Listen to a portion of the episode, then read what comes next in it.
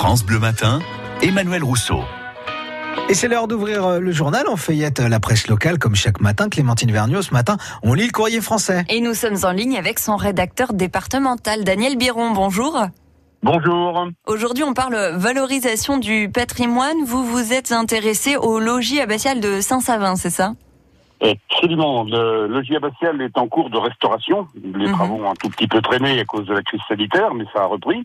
Et l'intention de la municipalité, c'est de, de faire de ce lieu un, un hôtel-restaurant de, de très haute gamme. Donc c'est un, un hôtelier d'ailleurs de Saint-Savin qui, qui investit aux côtés de la, de la puissance publique, si on peut dire, puisque l'État, la région, le département et la commune mettent un peu plus de la moitié de, de l'investissement. Et donc le l'investisseur privé met la deuxième moitié.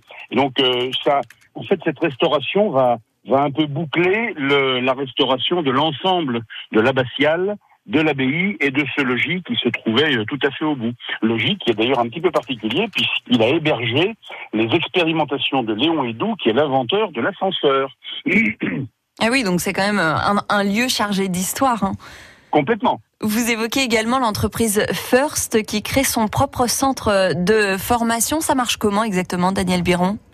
Eh bien, le- l'entreprise First, une entreprise d'usinage de, de métaux principalement, et qui, comme beaucoup d'entreprises euh, de l'industrie, était à la recherche de main-d'œuvre qualifiée, ce qui est un problème dans l'industrie aujourd'hui.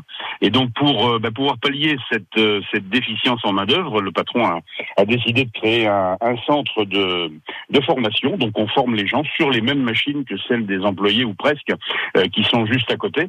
Et euh, ce centre de formation, bien sûr, héberge des, et forme des stagiaires qui sont très souvent en reconversion ou en complément de formation au profit à la fois de l'entreprise First, Mhm. mais également et principalement pour euh, les entreprises d'usinage de la de la région. Donc en fait une entreprise de, de formation qui est parallèle à l'entreprise industrielle elle-même Oui. et qui a été créée il y a trois ans. Une solution pour euh, trouver les, les emplois à la source. Merci Daniel Biron du Courrier français d'avoir été en direct avec nous ce matin et bonne, journée. journée.